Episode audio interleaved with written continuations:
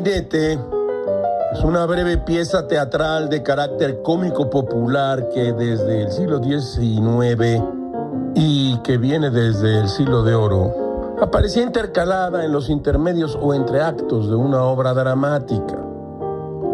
Gil jura y perjura a pie juntillas que el caso Lozoya será un sainete. Ya empezó a hacerlo. Una nota de Rubén Mozo, César Velázquez y José Antonio Belbud en su periódico Milenio informa que Emilio Lozoya Austin, exdirector de Petróleos Mexicanos, comparece hoy en una videoconferencia para ser imputado por la Fiscalía General de la República por diversos delitos cometidos derivados del caso agronitrogenados tras ser extraditado de España, donde fue detenido el 12 de febrero. Cuanto se sabe proviene de la información de un chat de WhatsApp del Consejo de la Judicatura Federal. Gilga no entiende por qué no se hizo pública la llamada, acaso por alguna razón de orden jurídico de esas que entienden solo los abogados.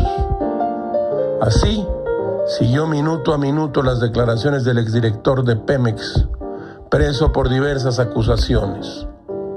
Lozoya lleva 12 días en el Hospital Ángeles, no ha puesto un pie en el reclusorio, ya está mejorcito, pero hay que darle atención médica, tiene la anemia, la proteína es de lo más recomendable. Y medicinas y abogados que lleguen a arreglos para detener en seco ese mal.